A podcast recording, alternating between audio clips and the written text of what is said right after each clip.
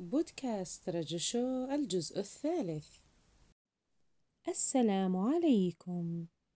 قناة راجو شو تحييكم وتتمنى لكم أوقاتا ممتعة وأنتم تستمعون لنا.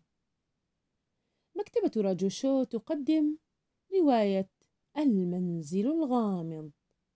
حاولت أن أفهمه بأني أحبها لنفسها ولا يهمني ما تملك من مال، ولكنه زاد في إصراره بالرفض ولم يرحم توسلات ليلى بتركنا وشأننا.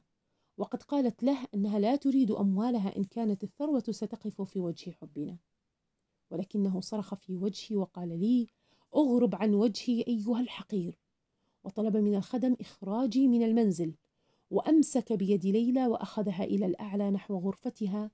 ومن وقتها لم أرى ليلى. جاءتني منها رسائل بأنها ذهبت عند خالها، وأنها قد بدأت تتأقلم على البلد هناك وتحبها. وبعد 5 أشهر جاءتني رسالة أخرى من ليلى تقول فيها إنها قد تزوجت وهي سعيدة بزواجها، وتتمنى لي أن أجد الزوجة المناسبة لي. فقلت له: حسنا، ما الغريب في الأمر؟ ربما تكون ليلى قد تأقلمت هناك على البعد ووجدت الرجل المناسب لها الذي جعلها تنسى حبك. فرد بغضب: ليلى لا يمكن أن تتركني وتسافر، لا يمكن أن تفعل ذلك، إنها تحبني، وقد تعاهدنا على الزواج ولن يفرقنا سوى الموت. لن أصدق أن ليلى قد غيرت رأيها بحبنا في يوم وليلة.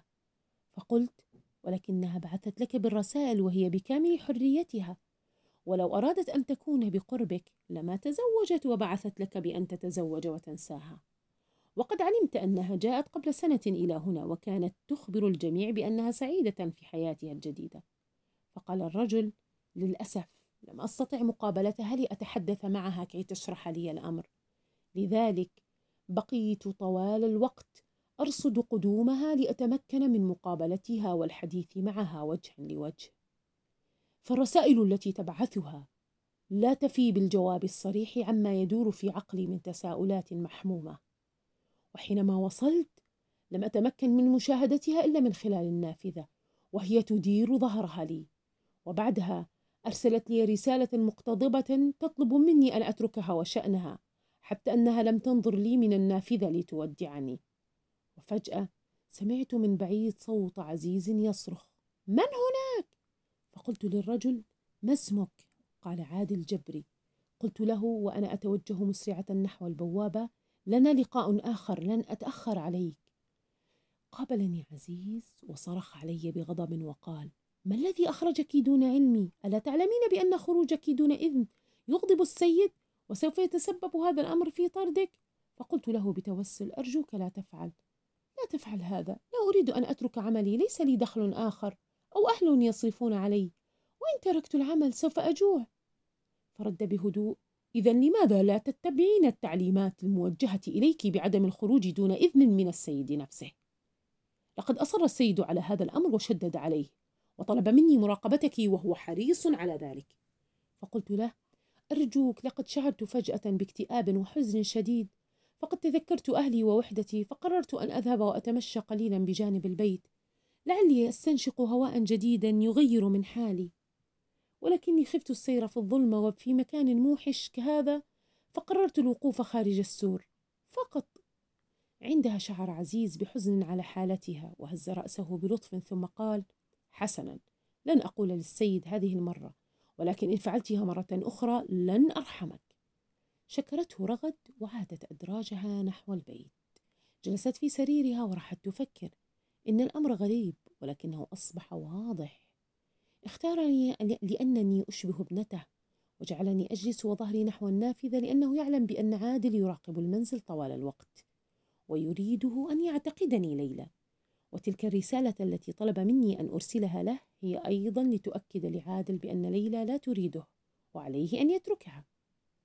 وما يؤكد شكوكي لفة الشعر تلك التي وجدتها في أحد الأدراج في غرفتي والتي تشبه شعري تماما، وهذا يوحي أن المربية السابقة لم يعرفها أحد من الخدم، لأنها عملت في الفترة التي سمح فيها لجميع الخدم بأخذ إجازة سنوية معا، وكانت تلك المربية يشاهدها عادل من النافذة ويظنها أيضا ليلى بسبب الشبه بينهما. لقد جيء بي إلى البيت لهدف، وطلب مني السيد قص شعري كما طلب مني تماما كي أشبه ليلى، حيث كانت تملك ليلى شعرا قصيرا. وأيضا قالت دلال إن ليلى جاءت العام الماضي إلى البيت لزيارة والدها في هذه الأثناء، ولكنها لم تراها لأنها كانت في إجازة. هنا صفقت رغد بيديها وقامت من سريرها وهي تحدث نفسها: حسنا حسنا، ولكن لماذا كل هذا؟ ولماذا تلفيق كل هذه الأحداث ما دامت ليلى تعيش خارج البلاد وقد تزوجت ولا ترغب بالعودة إلى هنا؟ ترى ما الهدف من ذلك كله؟ قررت رغد فورا أن تقابل العم عون وتخبره بكل هذه الأحداث. أمسكت بهاتفها وبعثت له برسالة وقالت له: علي مقابلتك سريعا، هناك أمور غريبة تحدث في المنزل أريد أن أحدثك عنها. اليوم علمت بأني سجينة ولا يجوز لي الخروج من البوابة حتى لأجل التمشي. وفجأة سمعت رغد صوت السيد والسيدة وهما يدخلان البيت. نزلت مسرعة وقابلتهما وقالت: مساءكم سعيد، هل يمكنني في الغد أن أذهب إلى زيارة عمي عون؟ رد السيد بحزم: لا لا لا يمكنك ترك ابننا والذهاب إلى أي مكان. ثم تقدم من رغد وبحركة سريعة خطف الهاتف من يدها. كانت تصلها رسائل متتابعة من عون، استطاع أن يقرأ من خلال حركة الرسائل أن عون يحثها على المحافظة على نفسها والخروج من البيت بأسرع ما يمكن. عندها فهم السيد بأن رغد قد دست أنفها بشيء ما، فجعلها ترتاب وتطلب المساعدة من عمها عون. وضع الهاتف في جيبه وقال: لا هواتف ولا خروج من البيت إلا بإذني.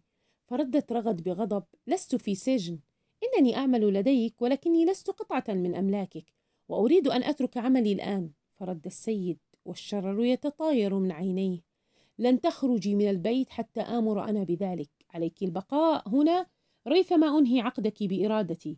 ثم أمرها بحزم أن تذهب إلى غرفتها. أصبحت الآن سجينة، وقد أظهر لها السيد غانم والسيدة رباب الوجه الحقيقي لهما. ترى هل فهم عون من رسائلي بأني في خطر حقيقي؟ لابد أنه فعل ذلك، إنه شخص ذكي ولن يخذلني، سوف يأتي ويخرجني من هذا البيت الكئيب. جلست رغد في غرفتها تعيد حساباتها من جديد، وكلما فكرت في الأحداث التي حولها وربطت الخيوط بعضها ببعض ازداد شكها، وأيقنت أن السيد والسيدة وراءهما سر ما خفي، وهذا يظهر واضحا من تصرفاتهم العصبية. عادت النقرات من جديد فوق سقف غرفة رغد. كان الصوت عميقا وضعيفا في البداية، ولكن سرعان ما أدركت أنه نقرات منتظمة وليست عشوائية. كانت هناك 10 نقرات، ثم ينقطع الصوت لمدة دقيقة، ثم تعود النقرات مرة أخرى، وهكذا. في هذه اللحظة أدركت رغد أن هناك شخصا ما يقوم بالنقر بشكل منتظم، وليس صدى لتجارب يصدر أصواتا عشوائية كما زعم السيد. سمعت رغد صوت أقدام تقترب من غرفتها ثم تبتعد نحو السلالم. أطفأت ضوء غرفتها وفتحت الباب، ومن خلال شق ضيق شاهدت السيد غانم يقفز الدرج نحو الأعلى، فأنصتت لصوت النقرات ولكن يبدو أنها توقفت. أحست رغد بأن هناك أمر ما غريب، ولكن كيف ستعرف وهي ممنوعة من الخروج ولا يوجد أحد يساعدها، حتى خدم لا يستطيعون التحدث معها دون موافقة السيد. كان عقلها يعمل بشكل سريع. خطر في بالها أمر ما فيه مغامرة ومجازفة كبيرة. قالت في نفسها: ماذا وإن اكتشفني السيد غانم؟ ثم هزت رأسها وقالت: ولكن ما يهمني ذلك، فأنا في كلا الحالتين سجينة. نزلت رغد السلالم على رؤوس أصابعها واتجهت نحو عداد الكهرباء. أوقفت التيار الكهربائي، فانقطع الضوء عن المنزل. عادت مسرعة إلى غرفتها وهي تمسك بمصباح يدوي صغير كانت تحتفظ به في درج خزانتها، وأبقت الباب مواربا. حصل ما توقعت تماما، لقد نزل السيد غانم من السلالم مسرعا ليعرف ما حدث. حينها خرجت رغد من غرفتها وعلى ضوء المصباح، ووصلت إلى الجناح المغلق، وتماما كما توقعت لقد خرج السيد مسرعا وعلى عجل، فأغلق الباب من الخارج وترك المفتاح في الباب حتى يرام الأمر، ثم سيعود أدراجه مرة أخرى. ابتسمت لصدق توقعاتها، فأدارت المفتاح وفتحت الباب. كان معرفة سر هذا الجناح والفضول الذي يتملكها أقوى من الخوف الذي يرتجف في جسدها. نهاية الجزء الثالث بودكاست راجو شو، إلى اللقاء في الجزء الرابع.